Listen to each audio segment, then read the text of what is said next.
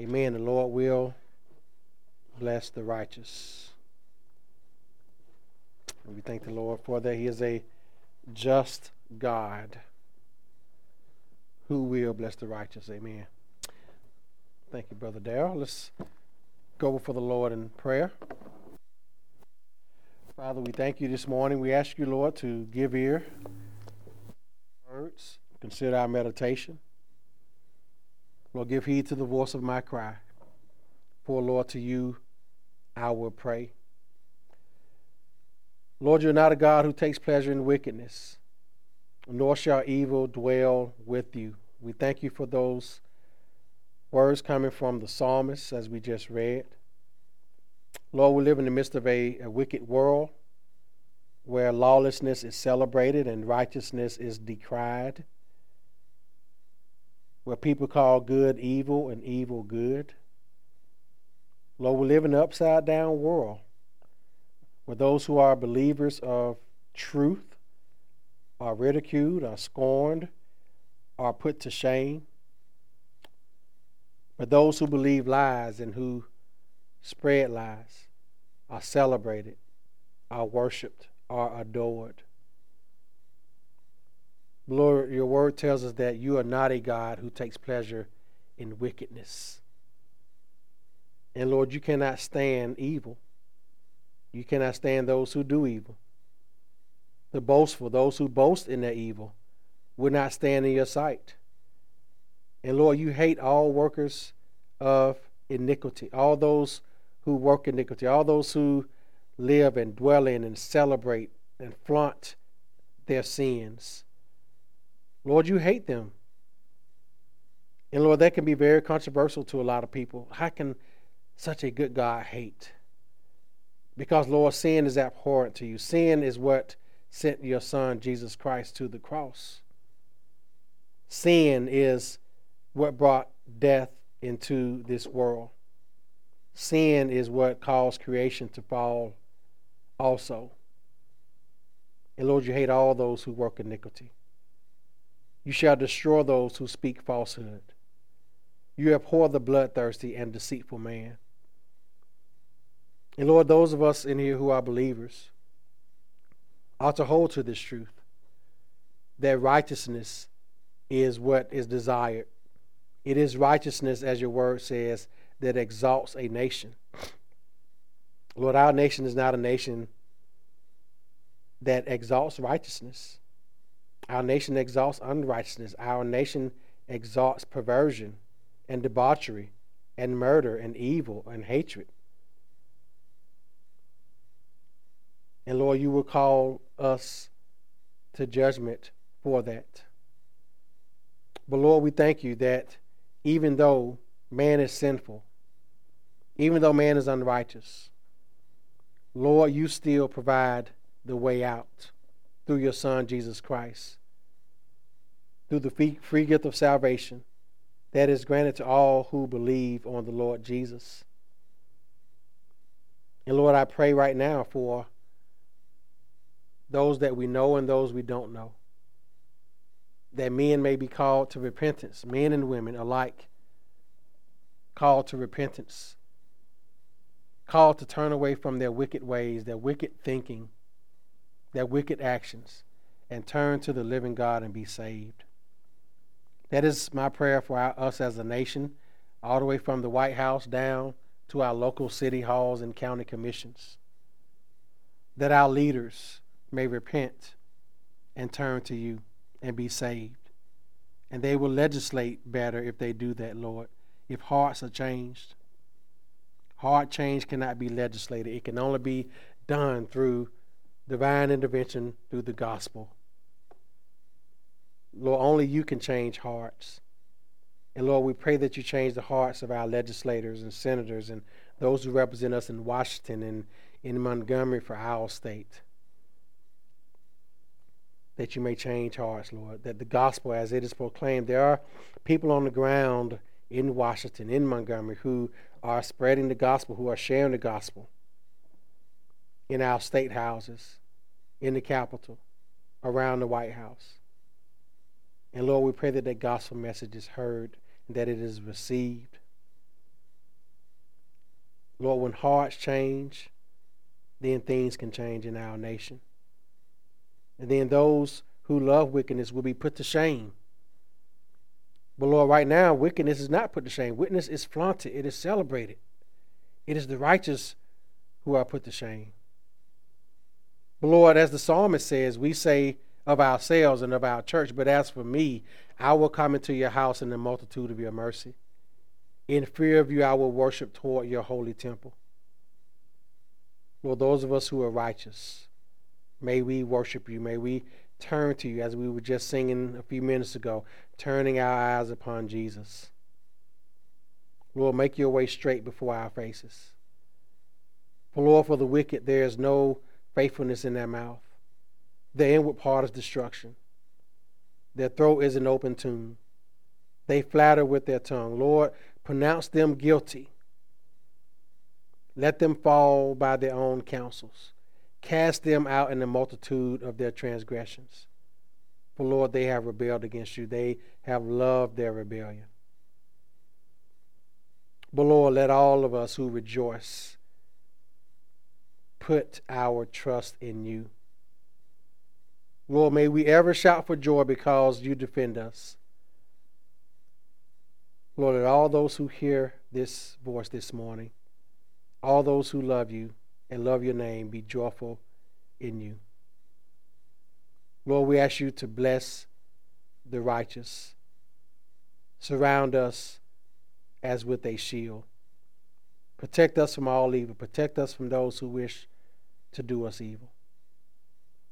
Lord, protect all the shepherds in our area, the brothers who are preaching your word, all the men of our sister churches and other like minded brothers, Lord, that you protect them, bless them, bless their congregations.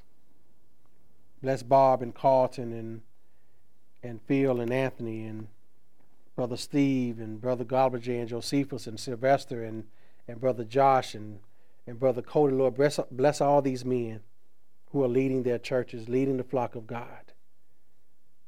Surround them, surround their members. Help these men to continue, along with here, to profess and proclaim the truth, hold forth the gospel, dig our heels in, and stand on your truth and not turn to the right hand or to the left. Father, thank you for your word this morning as we continue preaching through Ephesians. Fill me with your spirit to teach this text well this morning, to do your word justice, Lord, to speak your words and your words alone. And Lord, send your spirit to illuminate the truths that we will hear this morning, illuminate the text to us. May the text drive the sermon. And Lord, use this message this morning to encourage the faithful, to give us strength, strengthen us by your word, and also to convict sinners and bring them to a saving faith in you. In Christ's name I pray, amen. Man, so let's uh we're back in Ephesians. We're doing part two of our message from uh, last week as we're looking at the first three verses of the second chapter of the children of wrath, part two. Uh, last week I dealt with primarily the first verse of this chapter. And we're going to continue uh, uh, our exposition of the second verse and then go on to the, the third verse. Uh, hopefully, that is the goal uh, this morning. There's so much to unpack in these verses. It may seem like, man, it's just one verse, but there's so much truth to be unpacked uh, in this as we look at what it means to be uh, dead in our sins and trespasses. So, again, we're just going to read the first uh, 10 verses as we did uh, last week and then come back and just kind of recap what we looked at last week and then uh, continue uh, with the message. So, it says here again, beginning at Ephesians 2, verse 1, reading from the ESV excuse me, actually, I read from the uh, New King James Version this morning. And these are the words of the Apostle Paul. And you, and remember the you are who? The saints. Going back to verse 1 of Ephesians, he's speaking to the faithful in Jesus Christ. He says, And you he made alive, who were dead in trespasses and sins, in which you once walked, according to the course of this world, according to the prince of the power of the air, the spirit who now works in the sons of disobedience, among whom also we all once conducted ourselves in the lust of the flesh, fulfilling the desires of the flesh and of the mind, and were by nature children of wrath, just as the others. But God, who is rich in mercy, because of his great love with which he loved us, even when we were dead in trespasses, made us alive together with Christ. By grace you have been saved, and raised us up together, and made us sit together in the heavenly places in Christ Jesus, that in the ages to come he might show the exceeding riches of his grace in his kindness toward us in Christ Jesus. For by grace you have been saved through faith, and that not of yourselves. It is the gift of God, not of works, lest anyone should boast. For we are his workmanship, created in Christ Jesus for good works, which God prepared beforehand that we should walk in them. Amen. So, if you notice, the first three verses start off real bad. Then verse 4 says, But God. We'll get to that hopefully next week. But first, as we talked about last week, we have to deal with the fact that before God saved us, those of us who are believers in the Lord Jesus Christ, we were spiritually dead. We were dead in our sins. We were unable to come to God at any time. It's just a reminder of that. We were totally unable to come to God. We were absolutely helpless. We were powerless. We were unable, we were incapable to think, to feel, or to will anything in us to come to God or to do anything for God or to have anything with God. We were totally unable to do that. If so, we would have been saved from the moment we were born. But that is not the case. Even a child that goes to church, as I did when I was younger, I was I was taken to church. I was dropped off of church. I went to church as a as a as a young kid. I was baptized in church and all that. When I was ten years old, I was a I was an usher. I was in the youth choir. You know, I did all those things, but yet and still, I was still dead in my sins. Although I did all those things, because remember, as later on in this chapter, by grace we're saved. We're not saved by works. We're not saved by being in the choir. We're not saved by being an usher. We're not saved by we're not saved by coming to church. When I say about reading our Bibles or, or praying to God, you know, we talk about it all the time. You, you, know, you got unbelievers that say, I talk to God all the time. You may be talking to God, but God is not listening to you. He's not hearing your prayers because you're spiritually dead in your trespasses and sins. You are not at peace with God because you haven't been saved. So when we're looking at people who are dead in their sins, we must always be reminded that we ourselves were that way at one time before God saved us. That we were dead. And as we talked about last week, a person who is dead is dead. They can't do anything, they can't think, they can't act on their own. You see a body in the casket, they're dead. Now, say, you may have little uh, anomalies where a person's nerves may still do a little action or whatever, but that doesn't mean that they're alive they're still dead. And when you're dead, you're totally helpless, you're totally hopeless. You can't do anything at all. And that is everyone's spiritual state before God. So Paul wants to clarify the fact that being fully dead, we're unable to come to God unless He provided everything, including faith. We were capable in our old position of doing nothing toward God. We were totally helpless. And when we're evangelizing people, you know, you're sharing the gospel with people, especially unbelievers, they have to understand that. But they can't understand it because they're dead. Only the Spirit of God can reveal that truth to them, just as it was the Spirit of God who revealed the truth to me that I was dead in my sins and that I need to be saved. Because if not, if that didn't have to take place, I could have been saved in high school, but that wasn't what happened. I was voted most religious. I think I told y'all that before when I was in seventh grade. You know, I was one of the most religious people at Washington Public Elementary School because I walked around with my Bible every day. I was an angel at school and a devil at home. I was. But I wasn't, I was still dead, although I appeared to be a religious person. So people can do good works, people can give to charity. You know, we all know people who are just generally like good people. We say, man, they're really nice, nice people, wholesome people. But that doesn't mean that they're not dead. Because we can assume that because they're nice people, that they don't need salvation. We can assume that because they're good, good folks, good people, that they don't need a Savior. But they still do. Because it is not your works that save you. So Paul is emphasizing to the Ephesians and to us that if man is not absolutely dead, then Christ can't save them. Because what are you being saved from if you're not dead? If you're not spiritually dead, what are you being saved from? Okay? So you a person has to see, has to know that they are spiritually dead. If man is not spiritually dead, then Christ did not physically die because both deaths are ultimately connected in this text. Okay, both of them are. But it's hard for people in our society, especially in our culture. Many believers even don't like this teaching because people desperately want to believe that they have something to do with their salvation. People want to believe that it's something about them that makes them worthy of being saved. That it's, it's some type of merit, some type of good in us that makes us good candidates for salvation. People desperately want to believe that. They don't want to believe that they're dead.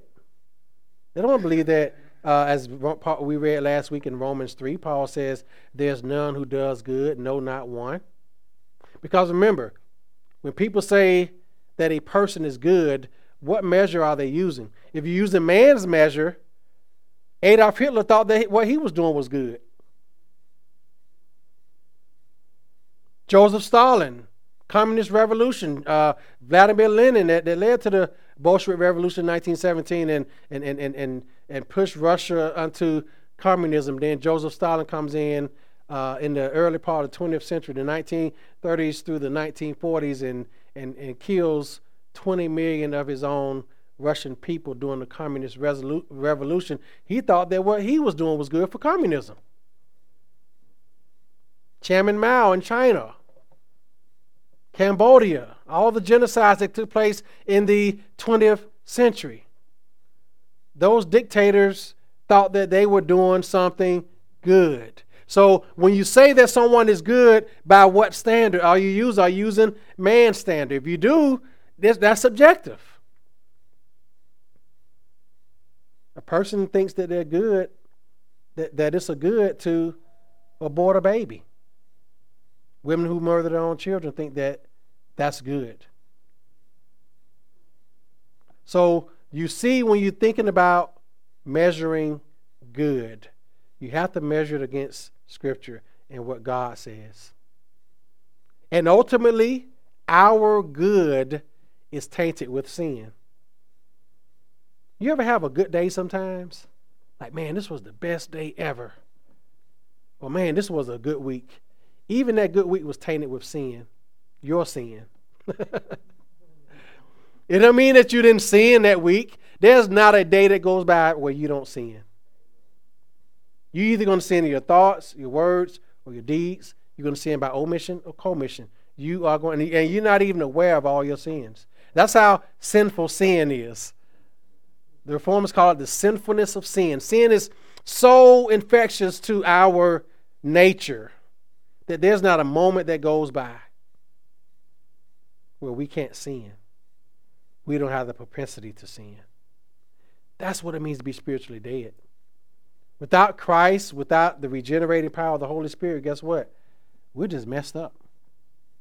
And so then we went on to talk about the fact that uh, not only we were dead, but we were enslaved. Looking at verse 2, he says that uh, in which you once walked, following the course of this world, following the prince of the power of the air, the spirit that is now at work in the sons of disobedience. We talked about uh, what that meant and the implications of that. You know, we have fallen humanity.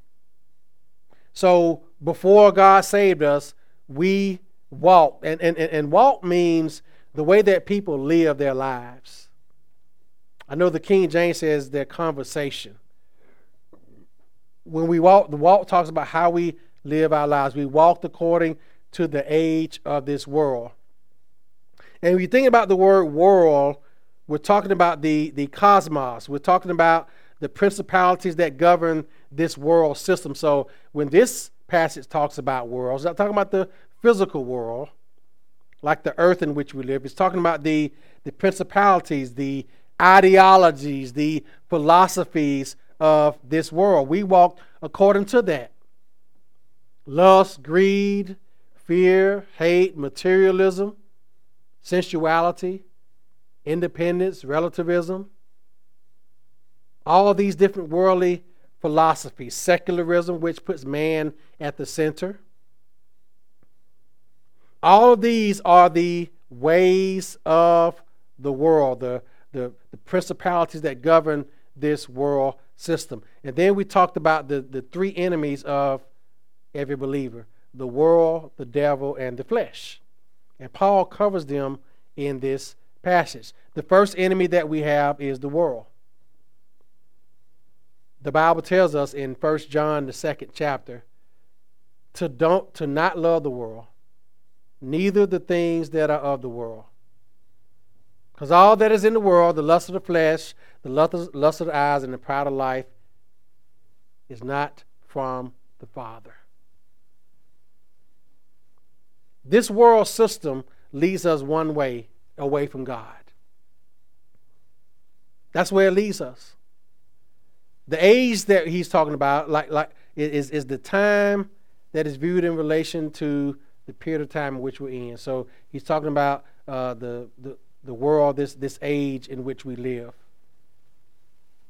Okay, so we're walk we're not to walk according to the course of this world of this of this age. Doing what the world says do.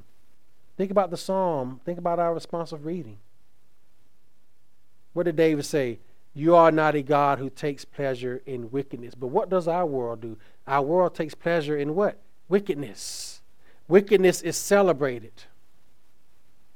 If you think about the movement of sexual perversion in our country, and that's what it is, it's a perversion of God's created order. We talk about that all the time. You know, we talked about distinctions last week, that God created distinctions. All of creation, you have creation, creator, creation. God is separate from his creation. He's not one with his creation. Earth is not our mother, nature is not our mother. God is not in the trees and the mountains and, and, and all those things. It's not a pantheistic worldview that all is God. God is separate from his creation, he's above his creation. You have the male female distinction, you have the humans and animals distinction. Okay? You have the husband wife distinction, you have the parent child distinction. And but, but what are wicked people trying to do? They're trying to break down all human distinctions. That is the thinking of the world, that there are no distinctions among us at all. That everything is the same. Erase all boundaries. Get rid of all boundaries that exist. But that is not the order of creation. So the world tries to do that. So when it says God doesn't take pleasure in wickedness, our world does. The world, the thinking of the world takes pleasure in wickedness. So I was talking about the sexual perversion movement Back in the maybe 70s and 80s, it was leave us alone. You know, don't bother us. What what you do in the privacy of your home, own home is nobody else's business, right? That's where it was in the 70s and 80s. Like, just leave us alone.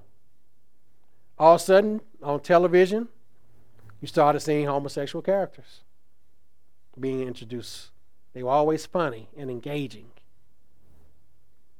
Yet shows like Three's Company. Who remember the show Three's Company? Do y'all know what that show was actually about? A man living with two ladies. That's what it was about. But it was put to what? Comedy. And you laughed about it. That's what it was. Three's Company. They weren't married. They were all three living together. But it was in the context of comedy. So they, they start introducing all these things. So it was like, leave us alone, let us stay in our homes, and then all of a sudden you start seeing on television. then next thing you know, fast forward 30 years, we want to be married just like heterosexual couples. We want the same rights that heterosexual couples have. So 2015, Supreme Court legalizes homosexual marriage or homosexual marriage because it's not marriage. It's not a marriage, people. Jesus said himself in Matthew 19 A man shall leave his mother and father, cleave to his wife. Two shall become one flesh. You can't be one flesh with someone of the same sex. Never. Just because it's legal in the law doesn't mean, well, we always say that doesn't mean that it's right before God. Just because it's legal. It's not a marriage. So, you have gay marriage passed, right? So they got their right. Now the T comes along. Y'all know what the T is. Okay?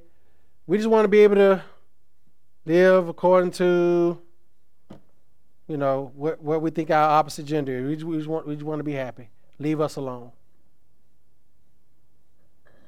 To then, you have to affirm,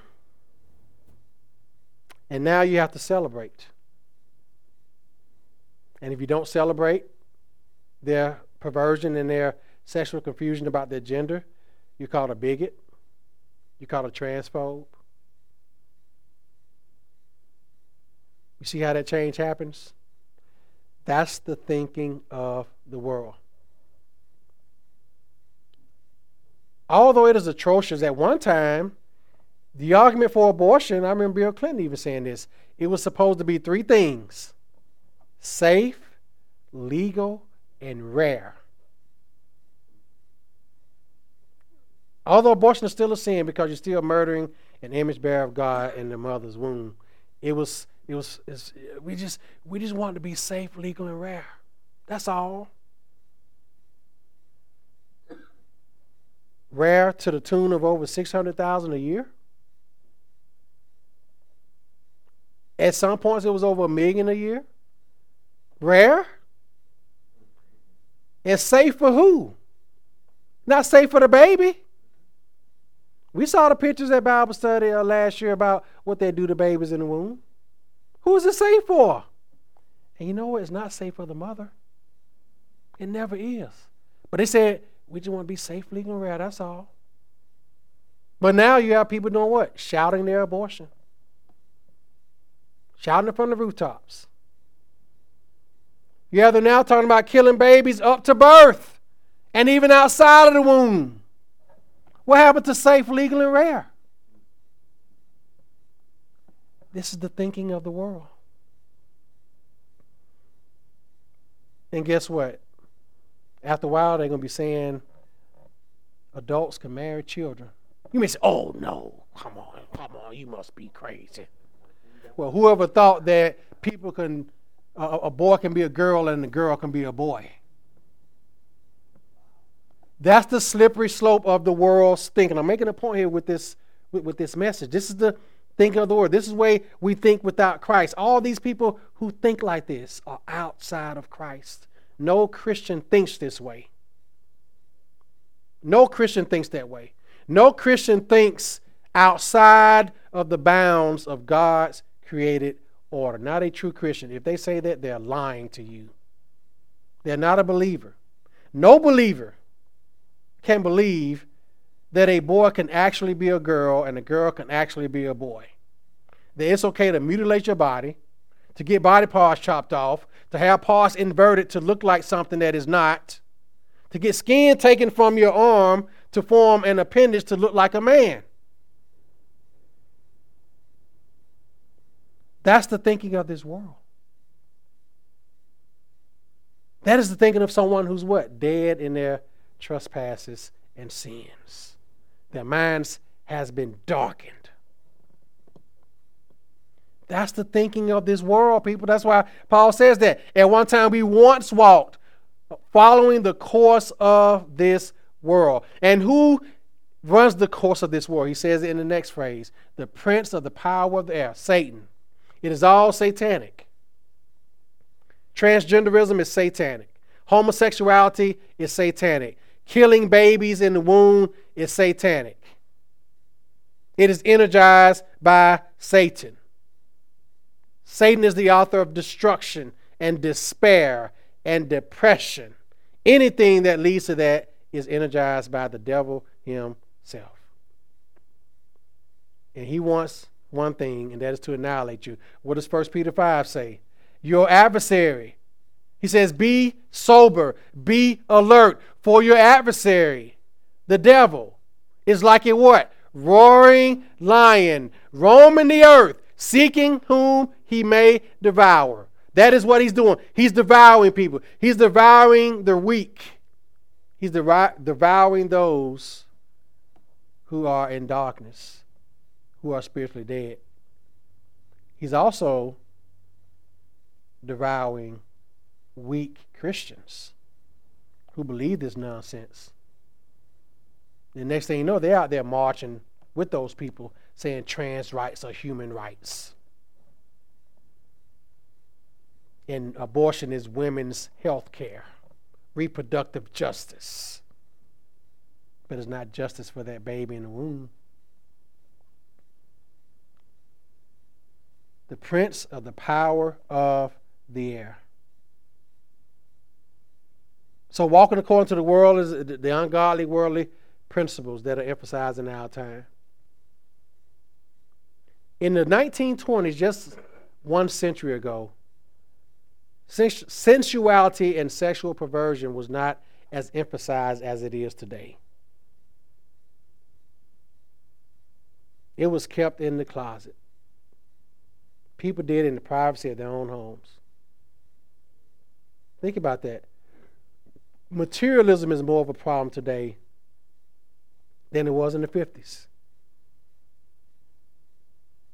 People are more materialistic now. You don't think so? Ask your children or grandchildren the pressures that they're under at school to be materialistic, to not let your Air Force Ones crease, to keep up with the latest fashion trends. I always tell my boys, they'll tell you that. I was telling them just yesterday. You know, the Bible says the fear of man is a snare. You're worried about the opinions of worldly people who are walking according to the course of this world, who are under the dominion of Satan. You're worried about what they're going to say? Those that if they die today, they're going to have to stand before God and they're going to be judged and sent to hell? And you worried about them? No. In our unsaved state, we were enslaved by the very principles that govern the unsaved people now. We have to be reminded of that. Alexander uh, Solzhenitsyn, he was a uh, Christian man who lived, who survived the uh, Russian Revolution. Uh, he wrote a book called The Gulag Archipelago, and the gulags were uh, basically re-education camps where uh, Joseph Stalin sent those who were against the revolution. They were basically work camps. They sent them to those places to work themselves to death it was called uh, the gulags. They were basically uh, concentration camps. He sent his own people to those gulags to, you know, build bridges and roads and all those things in the ice cold up in Siberia, and you know, just had them basically working to death. And he wrote a book about that. It was a, uh, I, I read some of it, but this is what he said uh, in a speech about 30 years ago on the Soviet uh, Communist Revolution. And this is something to really think about. He said, Men have forgotten God. That is why all this has happened. Men have forgotten God. When people forget God and walk according to Satan, the result is what we see in our society. What we see in our society is what happens when our nation forgets God. For a long time in our nation, there was a general Christian consensus. That mean everybody was a Christian, but we had a general consensus about what was what right and what was wrong. It was a general consensus. If you ask people just 10 years ago, can a man be a woman? They'll look at you like you crazy. Yeah, can a man dress like a woman and look like a fool like drag queens do? Yes. Drag queens are not that old. But if you ask them 10 years, five years ago, 10 years ago, do you think a drag queen should be performing in front of children? I'm like, no, that's crazy. Why would they do that? Now you have to affirm that. That's why states are passing laws now banning drag queens from performing. But the thing is, you shouldn't have to pass laws like that. But because men have forgotten God, this is why we're where we are. You shouldn't have to pass laws saying that men dressing like caricatures of women because they're not dressing like actual women. You shouldn't have to pass those kind of laws. But because men have forgotten God, they're walking according to the prince of the power of the air. As Paul says, the spirit that is now at work. He's energizing these people. You shouldn't have to pass those kind of laws banning surgery, general, genital mutilation surgeries on minors, on adults too. But they're going after children. You shouldn't have to pass legislation saying that babies can have their body, ch- children can have their bodies mutilated. But what does the world call it? Gender affirmation surgery. They, this is what the world does. This is what secularists do. They have to redefine language. Abortion is called what? Health care. Reproductive rights, not baby murder, which is what it actually is. Mutilating children's bodies. It's called gender affirmation surgery, gender affirmation care. They have to change language. You know why? Because this is the shame in it. Let me tell you something. These people know that what they're doing is wrong and sinful, but they have to dress it up. They have to dress it up because why do they have to dress it up? Because they know it's wrong. Why else would you change the language? if you didn't know that there was shame involved in mutilating a child because that child, for a little moment in their life, think that, that they're the opposite sex.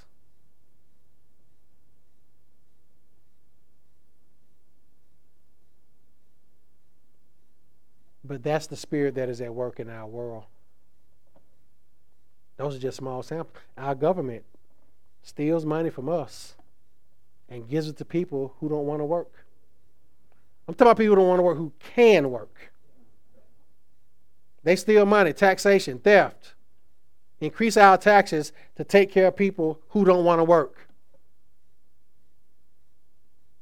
And you got people getting mad because their SNAP benefits got cut. And see, this is the thing. You know, I'm making a point here about the thinking of the world. They gave them like a $95 a month increase or something like that for uh, food stamps during the pandemic. And they cut them off, I think, last month, a month before last. People got mad because they cut those benefits. But they're already getting, shoot, give me some food stamps. You know how much I spend on groceries every month? I mean, shoot. I make way too much money. I don't, I, I don't want it. I'm just saying. But the point is, they're getting upset because those benefits are taken away that we're paying for. They don't have to pay tax. They don't have to file tax returns every year. And that's okay. I have no problem with that. My problem is the attitude that some of them have. Not all of them.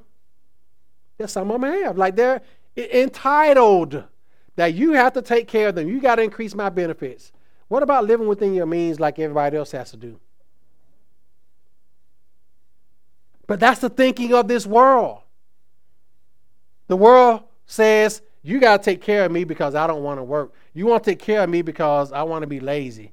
I want to go out and have all these babies and stay in public housing and pay subsidized rent and pay subsidized power bill and have seven, eight, nine children who are not living with their father and go get my nails done, get a satellite put on it, have a decent car, got an 85 inch TV from Sam's in their apartment,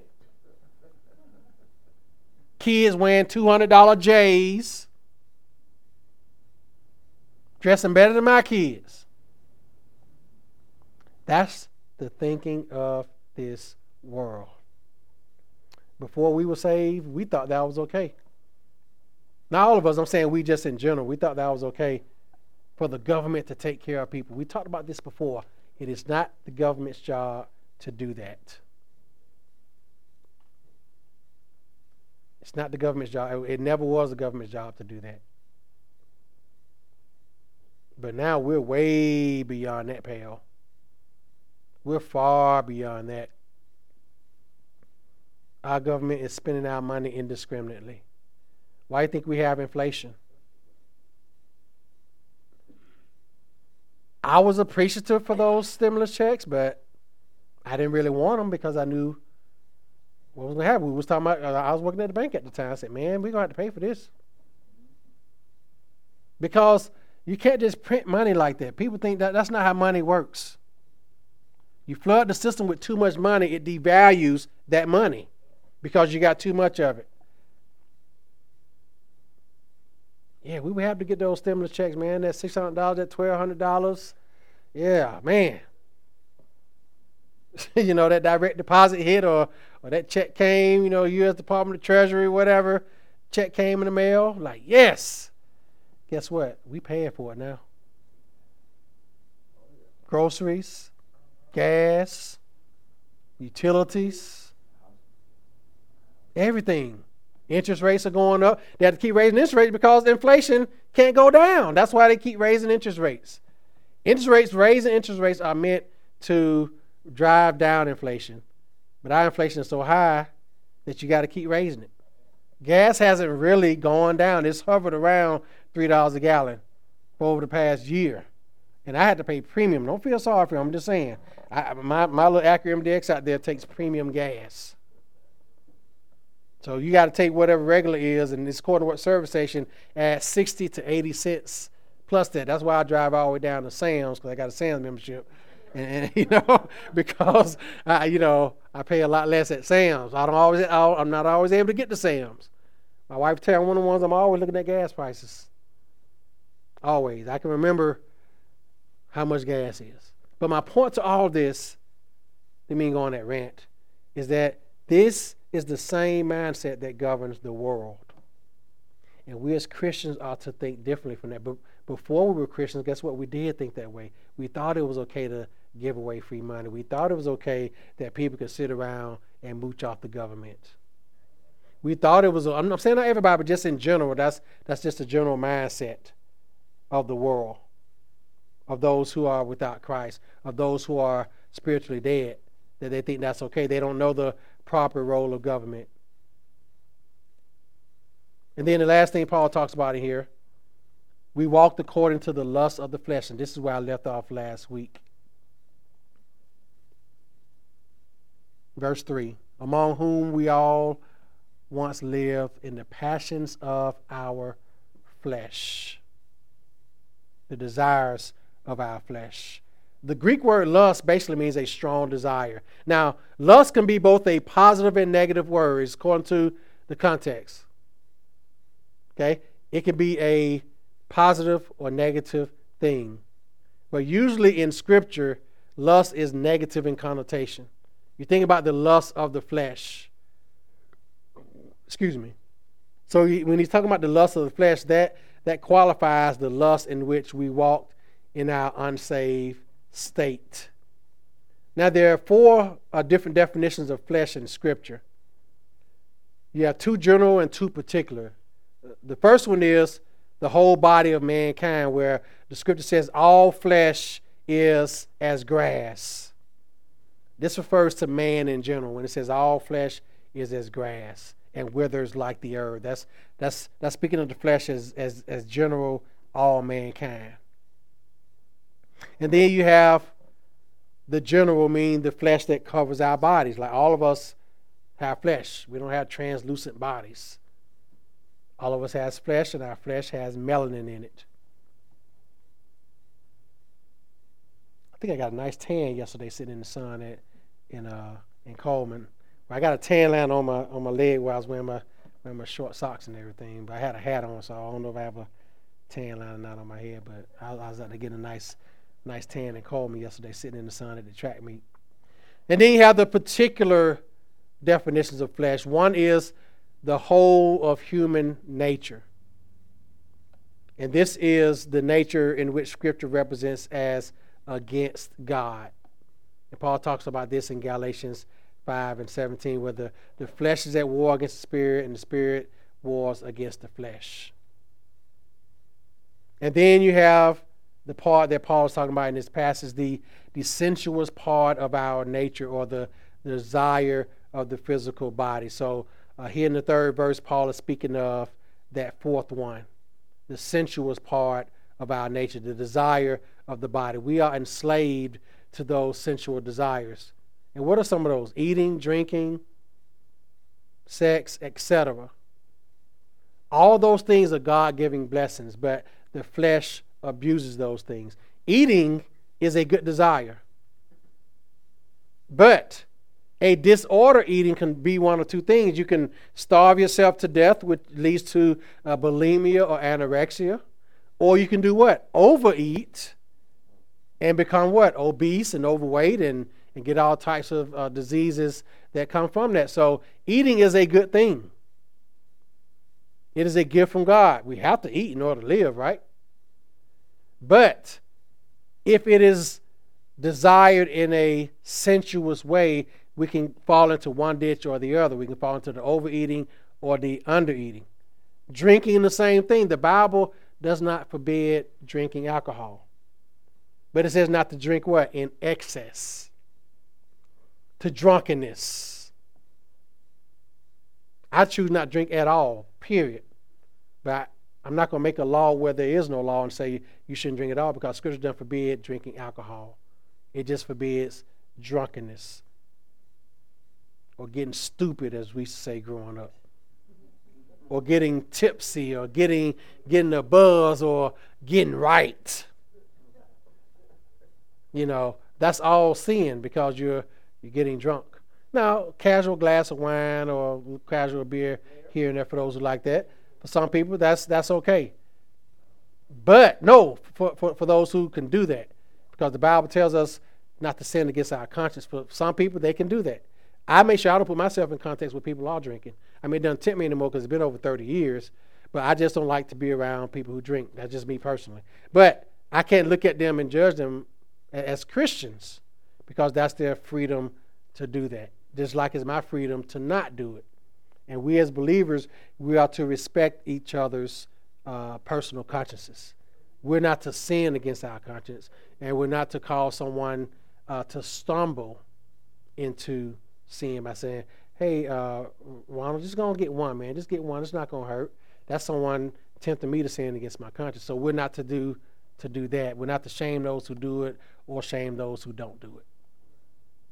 So that's that moderation thing. But anyway, the point is, drinking is a gift from God.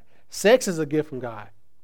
But sex is only to be enjoyed in the context of a marriage, biblically. That's a gift from God. But our flesh says, no, I want to do it when I want to because it feels good. I want to do it because we're in love.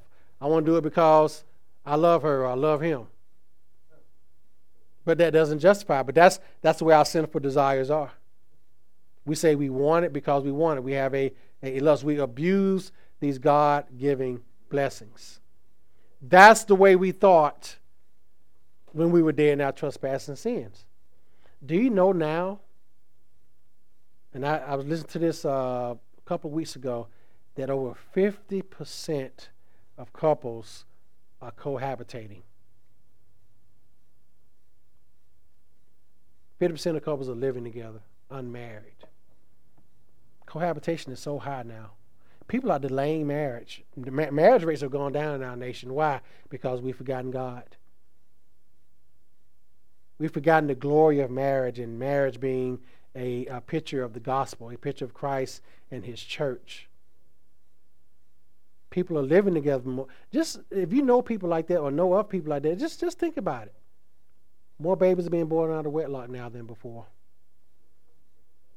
It used to be that was frowned upon.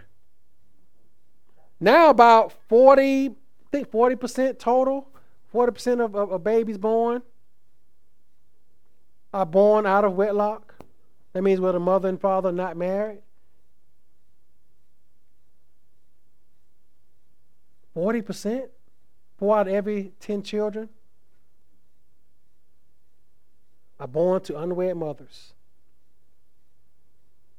There used to be a certain shame with that at one time.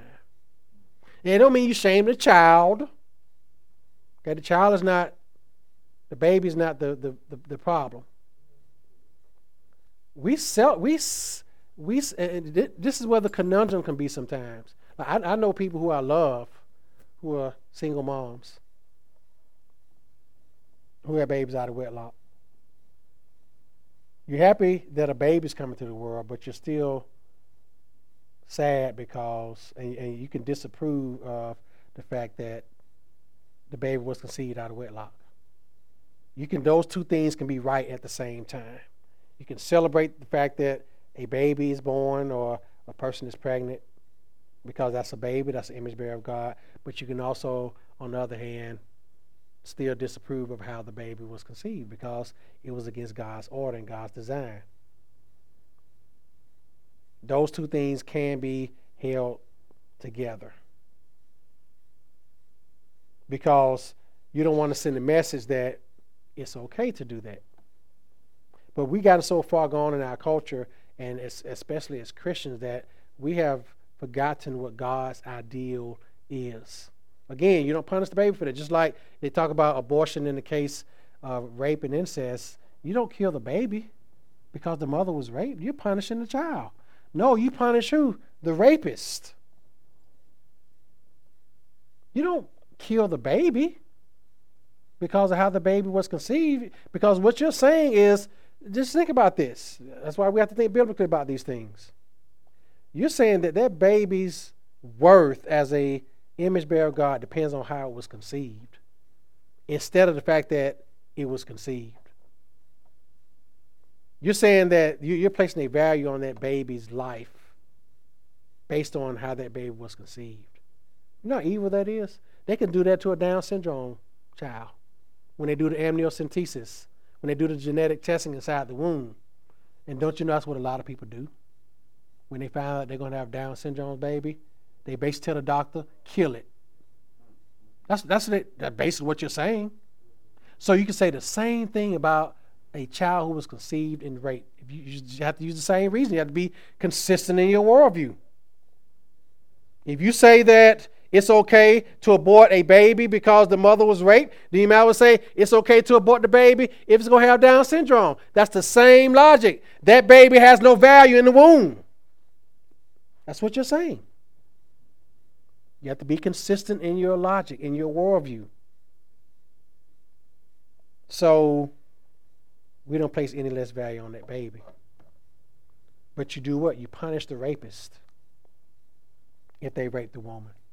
You punish the person who committed the incest, but you don't punish the baby.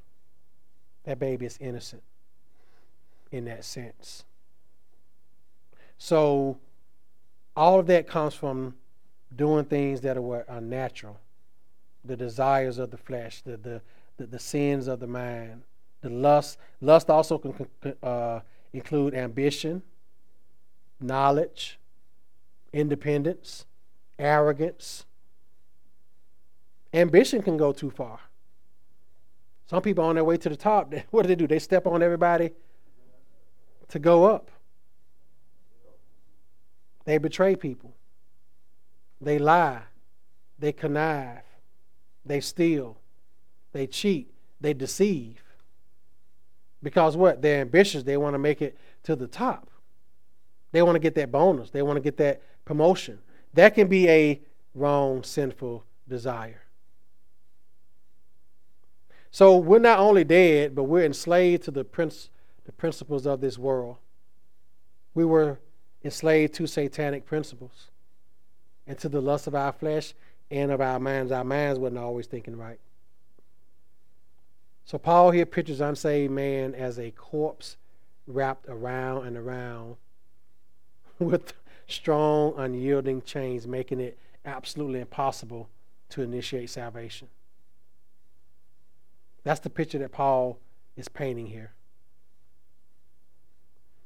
But if this wasn't enough, Paul adds one more element to the picture. He says, We were condemned by birth. He says here in verse 3 and were by nature children of wrath, like the rest of mankind.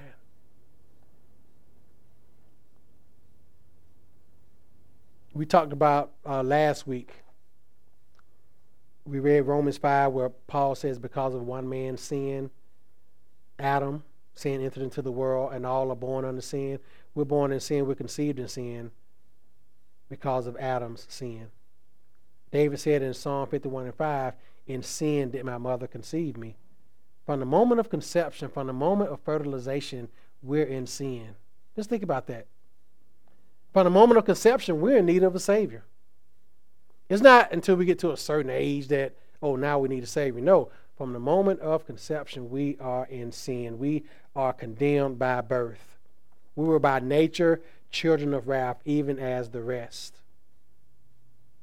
We were depraved, we were polluted, we were corrupted, evil and sinful by birth. You know, I always talk about what the viper in the diaper. You don't believe in original sin, you haven't had children.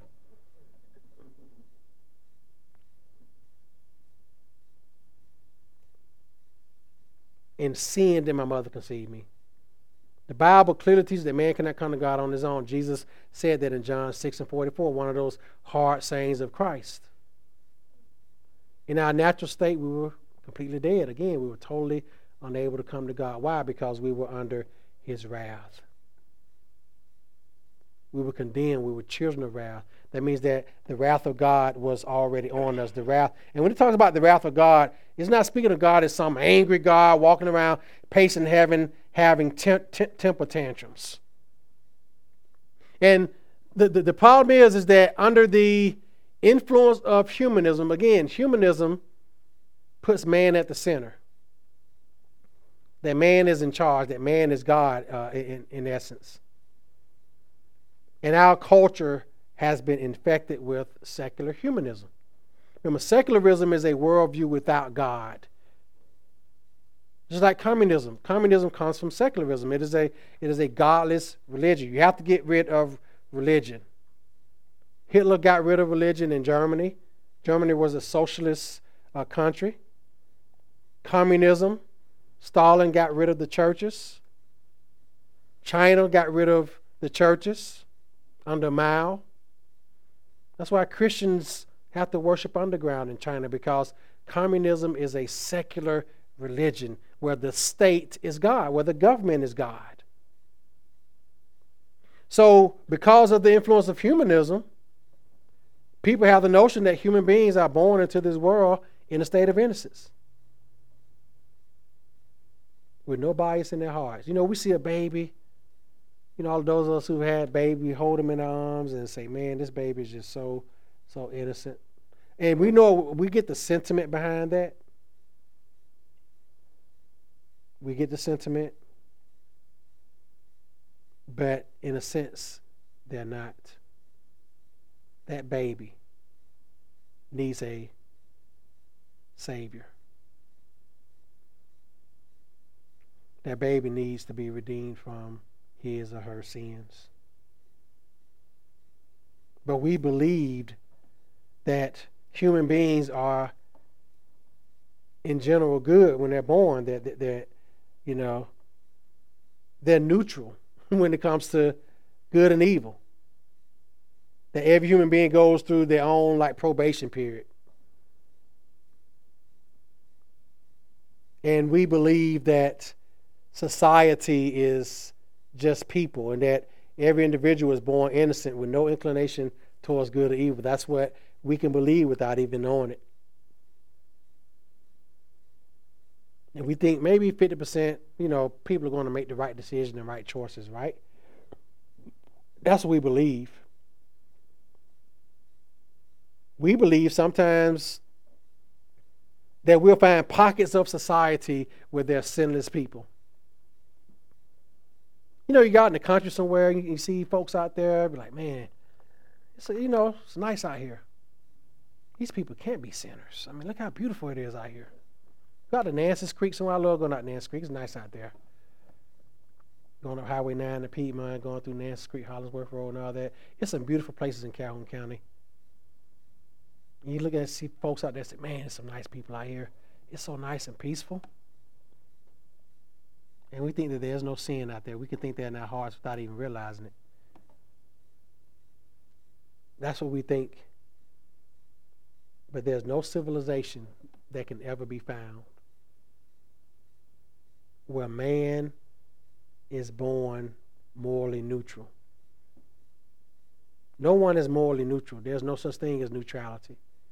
Either, remember, the binary, either you are for God or you're against God. Jesus himself said, Anyone who is not for me is against me. You're either for Christ, and if you're for Christ, you believe in Christ. You believe that He is Lord. You trust in Him uh, as your Savior. Either you're for Christ or you're against Christ. Either you love God or you hate God. If you love God, you're going to do what? Worship the Son, Jesus Christ. You can't say I love Jesus, I love God and reject the Son. Jesus said, He he who loves me must love him who sent me.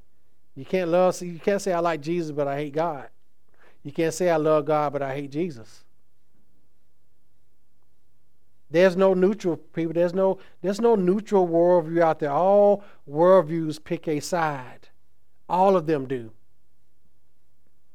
And all worldviews except for one are for God, and that is the biblical worldview. Every other worldview is against God. Every other worldview is. So we have to believe that those who are without Christ are children of wrath and that they are born opposed to God. And that is why they're exposed to the wrath of God, and every single person who is not in Christ is against God. They may not say it, but they are. So when we think about wrath, I'm going to explain this and then we're going to close. When we think about wrath or anger, it's not the type of anger that we think of, like I said, some type of arbitrary anger where God is having temper tantrums. Because our anger is, is, is often sinful, although the Bible says be angry and don't sin, right? But our anger is often sinful. We can be blinded by our anger sometimes. Sometimes we so we can be so blind about anger that we cannot see what is true and what is untrue. We become irrational. That's why someone may murder someone in their anger. Why? Because they become so blind to what's true and they act on it. Our anger is often self centered. We feel like we've been wronged. Sometimes we can get angry when we're the one who wronged someone, and we get mad because they got mad at us. Our anger sometimes can be self centered. But this is not the type of anger. God's wrath is altogether different. His wrath is not like ours. God's wrath is not self centered. God's wrath is a judicial righteousness that expresses his full opposition to those who sin and to those who live a sinful way of life. God has a judicial righteousness. That means it is a just righteousness, that God is just in his anger against sin. What did the psalmist say that we just read this morning?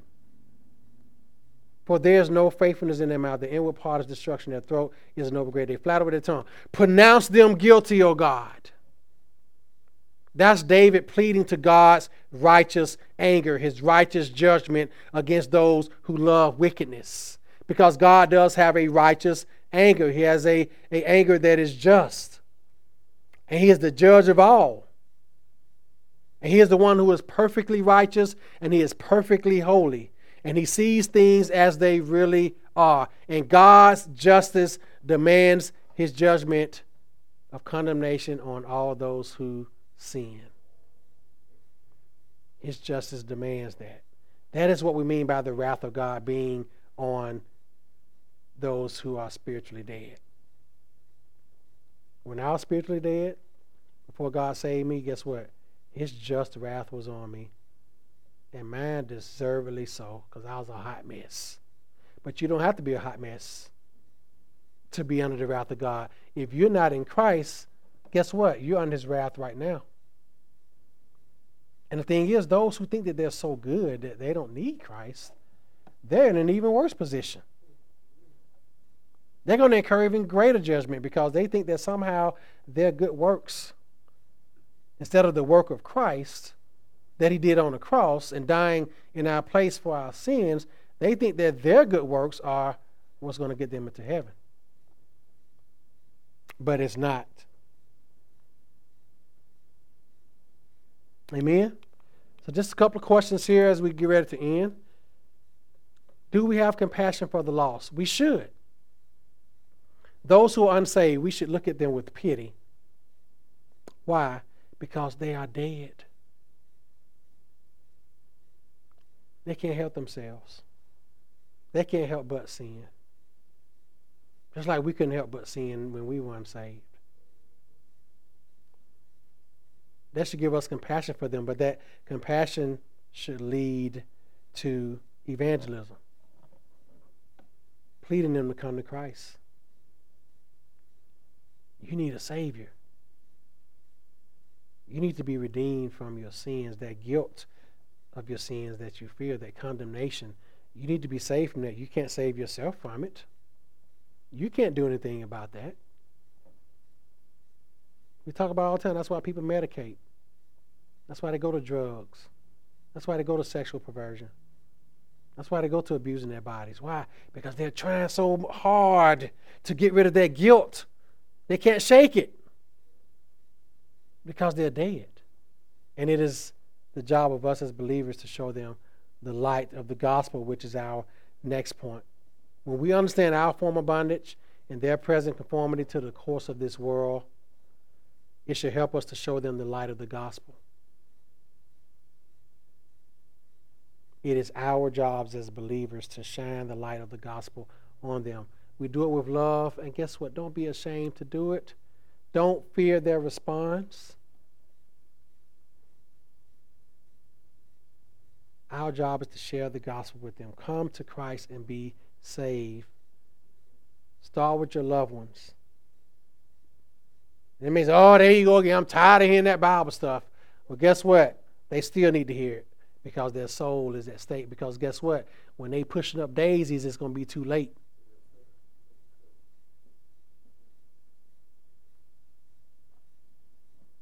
The Bible says it is appointed unto every man once to die.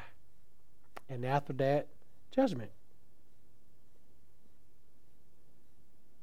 Their life is worth it.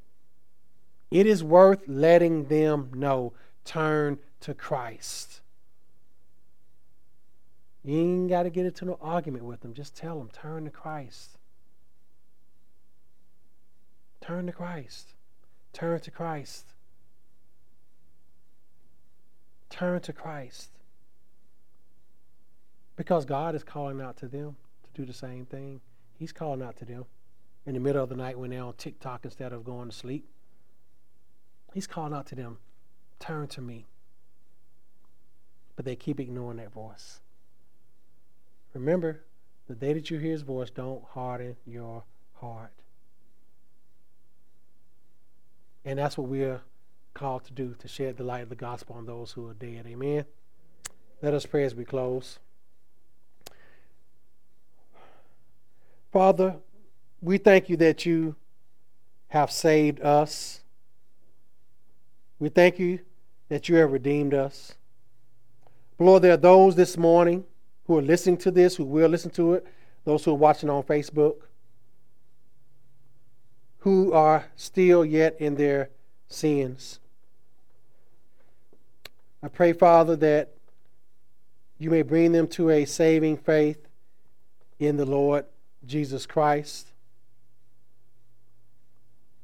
Lord, we have loved ones, we have friends, we have family members, we have co workers who are dead in their trespasses and sins, who are living according to the course of this world, who are energized by satanic influences.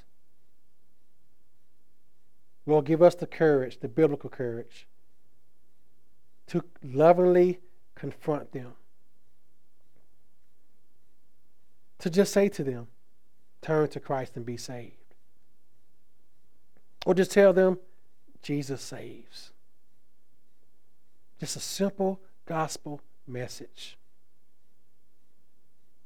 And just leave it at that. Just let them know Jesus saves. Turn to Christ. And Lord, may you use those simple words to convict them of their sins, to change and transform their hearts, and call them unto yourself. Father, thank you for your word this morning. May you use it to strengthen us and encourage us as believers. Encourage the faithful and convict sinners. In Christ's name I pray. Amen.